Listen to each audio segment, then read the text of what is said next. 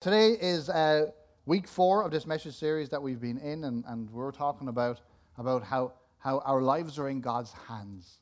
And we need to trust God with our lives. Amen. Uh, and for the last couple of weeks, we've been talking about, about the remedy for worry, fear, and anxiety. So today, as we wrap up this series, I, I just want to push it home again because sometimes when we talk about things like this, if we do it in one week or two weeks, you know, we move on to the next thing and and all of a sudden, you know, we all forget about what we talked about for the last few weeks. But, but today I want to really drive it home about how much God wants to take care of our anxieties. God wants to take care of our fears and worries. Amen? We have been trying to learn over these last number of weeks what it says in 1 Peter 5 and verse 7, where it says that we are to cast all of our cares upon Him because He cares for us. Now, did you get that?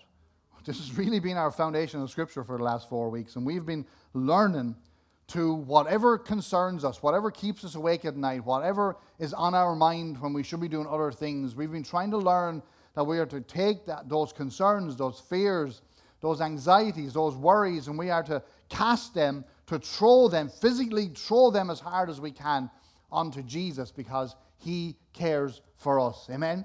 You know, you, you there's all of these concerns, fears, worries, anxieties. We can't carry them, can we? We just can't. We can't bear them. There's so many things going on in this world today. And we last week we talked about, about some of the fears that are being generated in our world today. And, and I just opened up this morning, just I opened up my emails just to check through my emails. I see headlines on, on the front of, of, of Yahoo. I use Yahoo still, judge me. Um, but the headline there on Yahoo was, was five things that brings the world to tipping point, you know, of, of global warming, of... And I, I just pointed out to Angela, I said, I said, there you go. It's absolutely everywhere. But what we're trying to do, what we're trying to learn to do, is to block out everything that the enemy is saying. Block out all of the fear, the worry, the anxiety that he's trying to load on us. And we're trying to get to a place where we're casting those concerns onto Jesus because he cares for us. I heard it said one time before that, you know, you shouldn't stay awake all night worrying about stuff because God is awake all night anyway. Just give them to Him. Let Him take care of them. Amen? Cast all of your cares, your worries, your fears, your anxieties onto Jesus because He cares for you. I know what you're thinking. You're thinking to yourself, but, but God doesn't understand what I'm going through. Jesus doesn't understand the things I'm going through. He was never married. He didn't have a mortgage or, or he had an, an eviction order hanging over his house. Or he didn't have kids or stuff like that to worry about bills. But can I tell you, Jesus bore the worries of the world on his shoulders. Amen. He really does care for you. Amen. He does understand the stuff that you're going through. He may never be married, but praise God, he has to look after us. Amen. Praise God. Amen. Remember that time in the garden just before Jesus was about to be arrested? Jesus knew exactly what was going to happen, didn't he? He predicted his death so many times. He had just eaten his last supper with his best friends, and one of them had left during the supper to go out and betray him to those who were wanting to kill him. Jesus knew exactly what was about to happen to him. He knew about the betrayal. He knew he would be abandoned by his friends and denied by one of his best friends. He knew he was about to be arrested, scourged. He knew that he was going to be eventually nailed to the cross and left there to die. That night, when Jesus got up from the table, he knew all of these things were about to come on him. So, Matthew chapter 26, let's just take up the story there. After the Jesus had eaten the Last Supper with his disciples. It says in verse 36, it says, And Jesus came with them to a place called Gethsemane and said to his disciples, Sit here while I go and pray over there. And he took with him Peter and the two sons of Zebedee, that's James and John, and he began to be sorrowful and deeply distressed. And he said to them, My soul is exceedingly sorrowful, even to death. Stay here and watch with me. Don't ever think that Jesus didn't go through stress or anxiety. He did. Amen. Don't ever think that he doesn't understand when you go through those kind of stresses or anxieties in your life. He totally understands. Another version of the Word of God says, says, My anguish is so great that I feel like I am dying. That's what Jesus said to his followers. Jesus felt stress. He felt worry and anxiety, the likes that have never been felt by any human being ever. Amen. And what did Jesus do when these anxieties, these stresses, these fears came upon him? What did he do? Well, I see three things that he did in this passage of Scripture. The first one was he, he talked about it. Second one is he surrounded himself with trustworthy friends. And the third one was that he prayed. You know, when you think about Jesus, you know that Jesus was the Son of God, don't you? That Jesus is God Himself, He's part of the Trinity. Jesus was there that day that God said, Let there be light.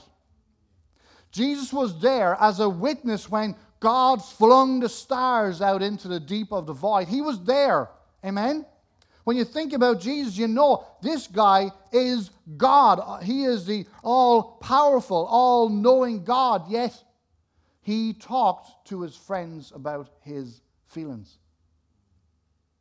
Jesus wasn't afraid of showing emotion, was he? You know, the shortest verse in the Bible. Yeah? When Jesus was standing there at the grave of his best friend Lazarus, John 11 35 tells us that Jesus wept. Common English Bible says that Jesus began to cry. Jesus showed emotion. Amen. He showed emotion. Jesus wasn't afraid to show emotion. He talked about the things that were going on in his life and he talked to his friends about those things. And I wonder, and this is just the way my mind operates, I wonder when Jesus was talking to Peter, James, and John about his feelings, I wonder how did they feel? How did they feel when Jesus was pouring out all of this stuff to them? I wonder, you know, what could they have even said? You know, this is Jesus. This is this is God. You know, what what can you even say to him? You know, I think we're all familiar with the saying it's good to talk, aren't we? Problem shared is a problem halved. Well, that is the truth, isn't it? It is good to talk. When you're going through some stuff, it is good to talk. And and sometimes when you share a problem with somebody else and you get their perspective on it, or sometimes even when you just share it, things start to feel a little bit better, don't it? Because now you're not holding it to yourself. Well, Jesus talked to his close friends. Not that he was expecting Peter to come up with some great plan. Jesus didn't expect Peter to say, Hey, Jesus, what if we did this? And what if we did that? Maybe then we'd be able to get out of this thing. He wasn't expecting that. And I think, too, when when a friend might come to talk to you sometime about stuff going on in their lives, they're not always looking for you to give them a solution. Most of the time, they're just wanting you to listen. And that's what Jesus did in this situation. He just wanted to talk with his friends about the stuff that was going on. He just wanted to share with them the stuff that he was going through. You ever wonder why, when Jesus sent out his apostles, they sent him out two by two? You ever wonder that? You ever wonder why he didn't send them out on their own? Why didn't he just say, you go there? Because, you know, you cover more ground when you send people out in singles. Ever wonder why after the resurrection that most of the time Jesus' followers traveled in pairs? Now, I know there was probably many reasons, but I believe one of those reasons were that two are better than one. Amen? Ecclesiastes 4.19, or sorry, 4.9 in my Bible, it's titled The Value of a Friend. And it says this in verse 9 it says, Two are better than one, because they have good reward for their labor. For if they fall, one will lift up his companion. But woe to him who is alone when he falls, for he has no one to help him up. Again, if two lie down together, they will keep warm. But how can one be warm alone? Though one may be overpowered by another, two can withstand him and a threefold cord is not quickly broken. Two are better than one. So much better that when you have someone in your life that you can share the stuff that's going on with. So much better than when we have stuff going on that we just talk with somebody about it. Share our feelings with somebody. Amen? Jesus did this in the garden before he went to the cross. Even though he knew what was coming for him within the next few hours. Another thing that Jesus did too is that he surrounded himself with trustworthy friends.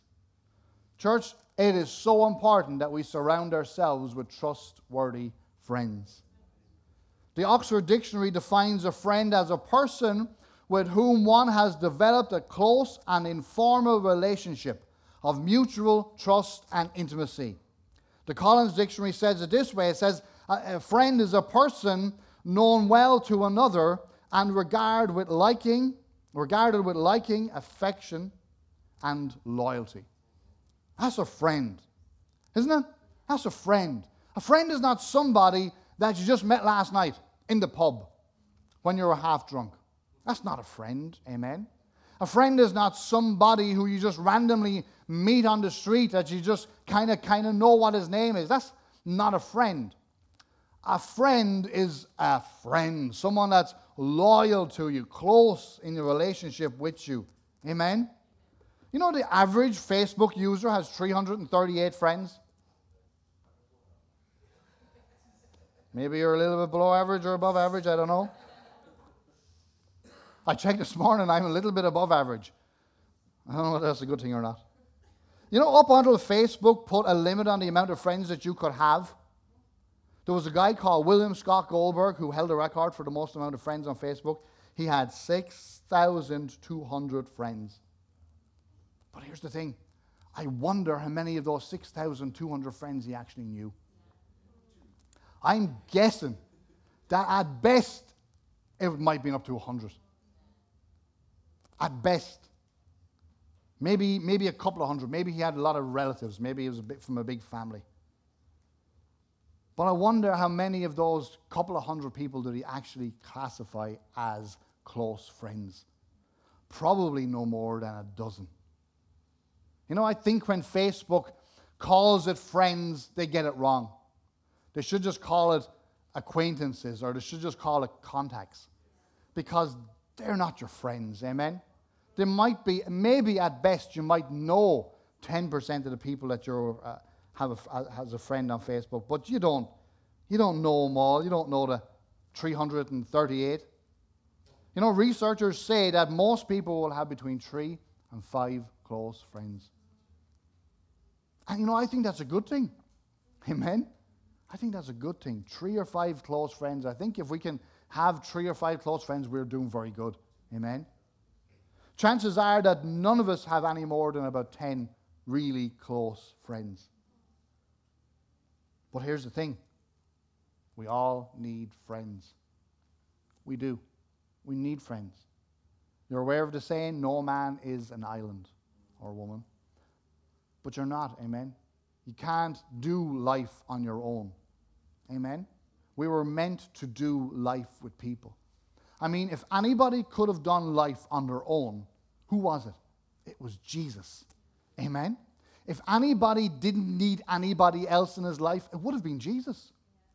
But the first thing Jesus did when he stepped into his ministry was he surrounded himself with friends.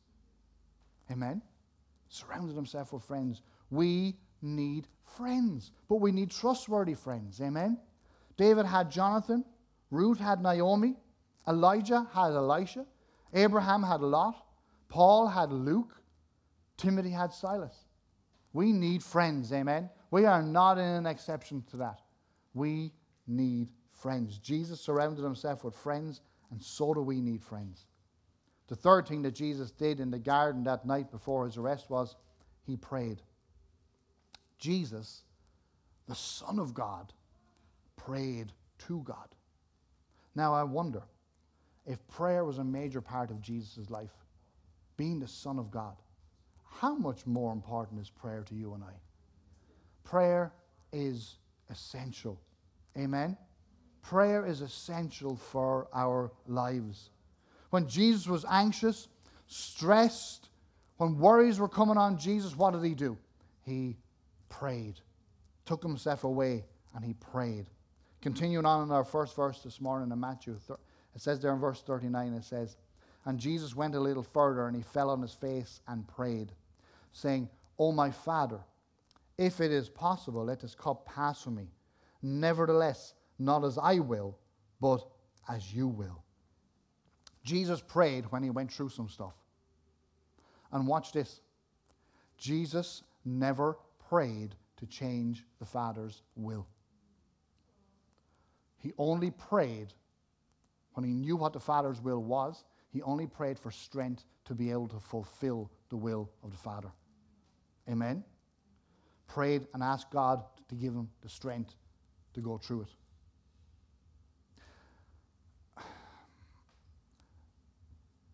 Did anybody ever pray for your school to burn down the night before an exam? Hands up. Come on. I'm asking for a friend. I didn't do it. But I think a lot of times when, when we end up in stressful situations, we pray that we don't have to go through those stressful situations. I had a friend, went to school with for the five years I was in secondary school. I had a friend, he was there all the time, never really missed a day at all. Came to the Leaving Cert examinations, our final examinations in school, he never showed. And this guy was a big guy. He was a big guy. I mean, he had a full beard in third year. He was a big guy. He was a tough guy. I mean, we had nothing. But when it came to the exams, and nobody looks forward to exams. You look forward to the exams about as much as you look forward to the dentist. But when it came to the exams, he never showed. I did my exams, passed my exams. I didn't want to do them, I passed them. I was better off after it. I knew when I had come through my exams that I was glad that I didn't petrol bomb the school the night before. what I'm trying to say is, I'm trying to say it badly, is sometimes we have to go through some stuff. Sometimes we have to get that tooth filled. We have to get that tooth pulled, or we need to get that procedure. Sometimes we have to go through some stuff. But I think every one of us, looking back at the stuff that we went through, we don't regret the stuff we went through. We know that the stuff that we went through has made us into the person that we are today. And I think that we, when we look back at that kind of stuff, we'll say, you know what? I wish it didn't happen that way, but it did. I came through it. And now God can use me where I am today. Amen? In order for us to grow in our relationship with God, we're going to have to go through some stuff. Amen? We're going to have to go through some tests in our faith. But we just need to put our heads down and we need to get on with it. Amen? We need to trust God in the test. We need to trust God in the stuff that we go through. Amen? When anxiety comes, we need to just trust God in that anxiety. Psalms 23 and verse 4 says, Yea, though I walk through the valley of the shadow of death, I will fear no evil. You know, in Psalms 23, there is no version, no matter how many versions you look at, that say that you can go around the valley of the shadow of death. Amen?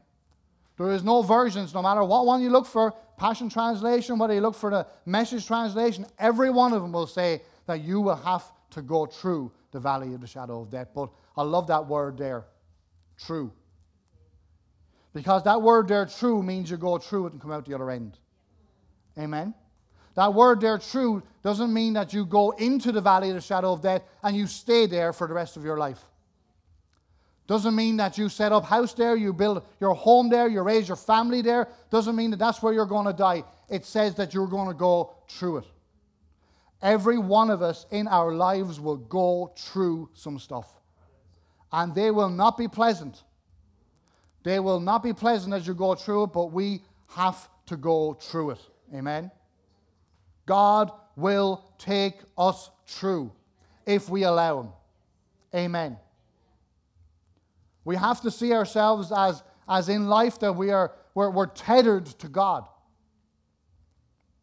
Even though sometimes we float around there and we, we get attacked by this and get attacked by that, but we always got to recognize that our umbilical cord is still tethered to God. Amen? And He is constantly leading and guiding us, and He will bring us through. When the enemy attacks, we need to focus on how massive our God is. Oh, our God is so big. Amen? When the enemy attacks us, we got to focus on how big our God is and how sneaky uh, how the enemy is just a little sneaky snake. In actual fact, he's probably just a worm. If we, if we look at how big our God is when we're going through stuff and stop focusing on how small the enemy is, then we'll be able to focus and concentrate on God to bring us through everything that the enemy throws at, throws at us. If we are going to reach our God given potential, we have to be more determined to succeed than the enemy is determined to stop us. Amen? If you're going to reach your God given potential, you have to be more determined to succeed than the enemy is to stop you. No matter how strong the wind is blowing against you, you got to keep pushing against it. Amen? No matter how high the mountain is, you got to keep on climbing. Because eventually you will get to the top and you will over, overlap the mountain and come down the other end. When the apostles went to Jesus to ask him to teach them how to pray, Jesus said we should pray this way. He said in Matthew chapter 6 and verse 9, He said, Pray this way Our Father in heaven, hallowed be your name, your kingdom come, your will be done on earth as it is in heaven. Did you get that? Jesus said that when we pray, the focal point of our prayer should be the will of God being done in our lives. Amen. That's hard, isn't it? Because how many people here are fairly willful? We like things done our way.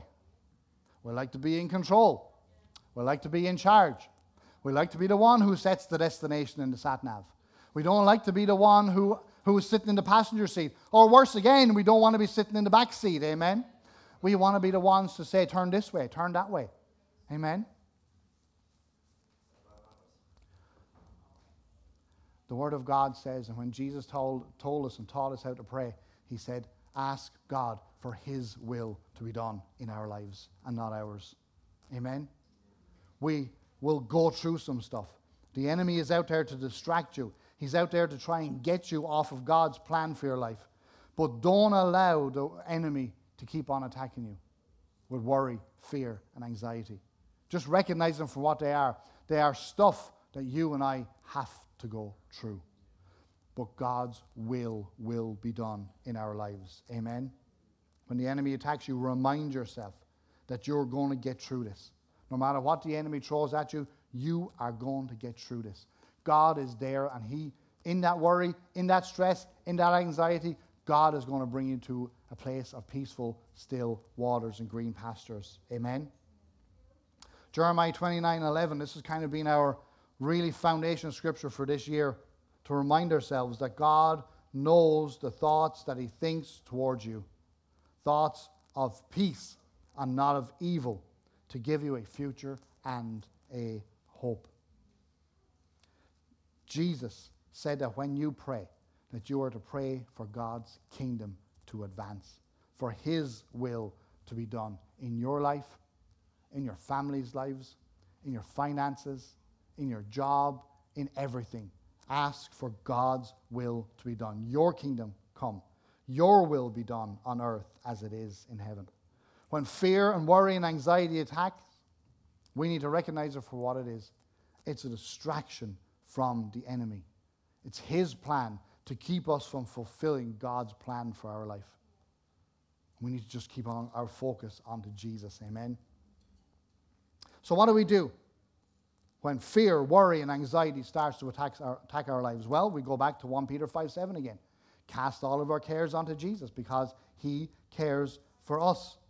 And we remind ourselves that our God is so much bigger than the enemy who is trying to take us down to his level. We are to surround ourselves with people who are for us. Amen? Remember that isolation is where the enemy thrives. If he can isolate you, he'll tear you down, tear you apart. Amen? We need to find some people who are trustworthy. Find trustworthy people in your life. People who are on your side, people who will take care of you, people who will give you good advice. Not people who are out to take from you, but people who are out to help you and add to you. Amen? And we need to pray. We need to talk to God. Bring our concerns, our fears, our worries, our anxieties to Him. And another thing that we're to do is we are to worship Him. Worship God. Do you know that our worship is one of the most powerful tools that God has given us? It is powerful. No matter what you are going through, worship. I don't know, many times I've had stuff going on in my life and I've just been in the car, or whatever, I've turned up to worship and I've just worshiped, praised God, worshiped Him. Psalms 50, 150 verse 6 says that, let everything that has breath praise the Lord. No matter what you're going through, praise God, worship God, turn it up to the last, blare it out there, worship along with God because the enemy can't stay in a place where God is being worshiped. Amen? Because he was created to be the chief worshiper. You know that, don't you? That was his original. And when he sees us, low lifes in his mind, worshiping God, he can't handle it. And he can't stay, amen? He can't stay in a place where God is being worshipped. Amen?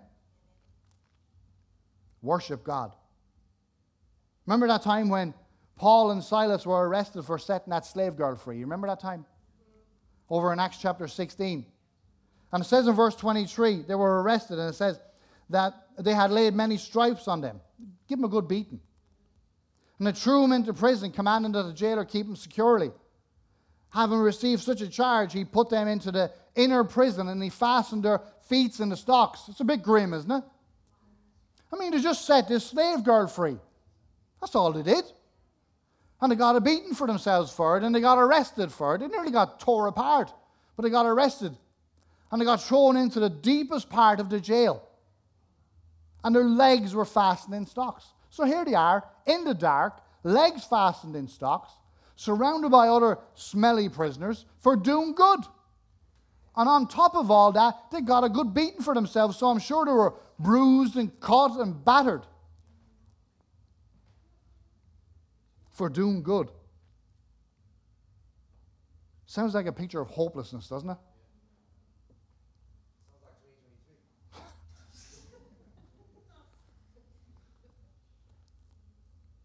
Getting beat up for doing something good, battered for doing something good. I mean, has anybody ever ended up in that place where you thought you were doing the right thing? All you were trying to do was help somebody, and you find yourself ending up in a place of hopelessness? And our default position in those situations is to, why me, Lord? I was not trying to help him. Why me, Lord? It's to, it's to feel sorry for ourselves. It's to cry. It's to, to get depressed. It's to get annoyed. It's to, to get to a place of where we're like, ah, oh, well, if this is the way it's going to be, well, that's not for me. I'm giving up. And they're all pretty valid options there, aren't they?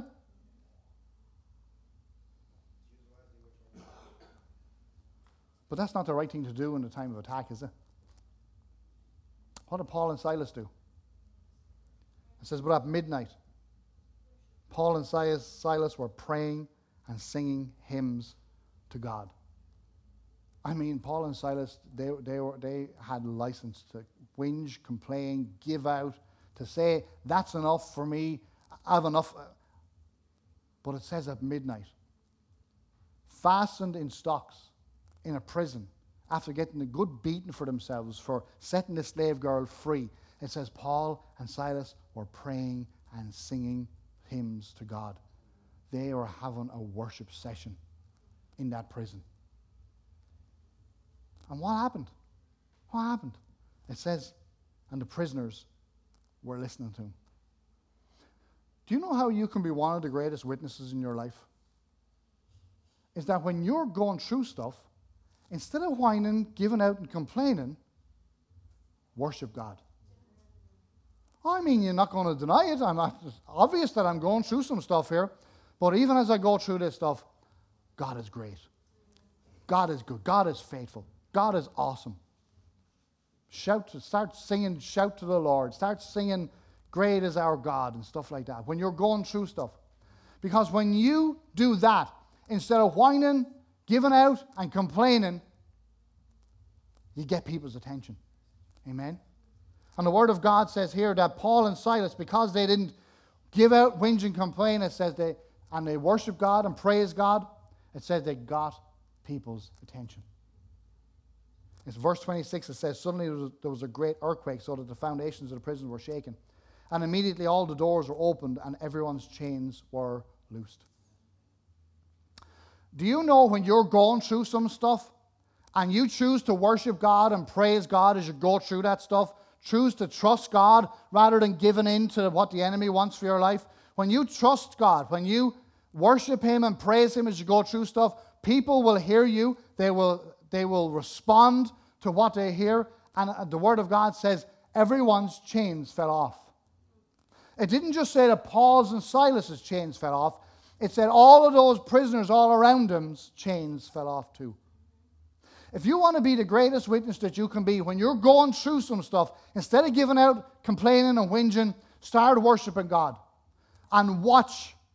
Watch how other people who are going through some stuff too, watch how they'll be attracted to you.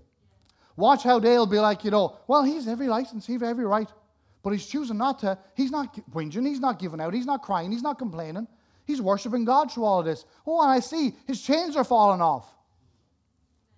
Freedom is coming his way. When you're going through stuff, freedom will never come your way as long as you keep giving in to the enemy. He wants to keep you in a place of where you're whinging, crying, giving out. Amen? Where you're ready to walk away at any time. Freedom can only be found when you put God first. When you worship God, when you praise God, right in the middle of the oppression right in the middle of the hardship, right in the middle of the stress, right in the middle of the anxiety, praise God. Bless God. Watch the chains fall off. Amen. Or the enemy is whispering in your ear, You're entitled. This is not fair. You're here for doing good. But we got to learn to tune him out and tune in God. Amen. The only way that we can tune in God, worship him. In the storm, worship him. In the trial, worship him. In the stress, worship Him.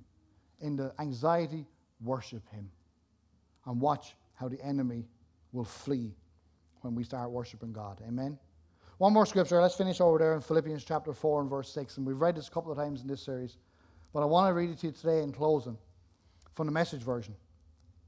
And it says this it says, Don't fret or worry. Instead of worrying, pray. Let petitions and prayers and praise Shape your worries into prayers, letting God know your concerns. Before you know it, a sense of God's wholeness, everything coming together for good, will come and settle you down. It's wonderful what happens when Christ dis- displays worry at the center of your life. It says it's wonderful what happens when Christ displaces worry at the center of your life. Amen. Trust God. When worry, anxiety, and fear come, trust God. Worship God. Praise God. And He will set you free. Amen.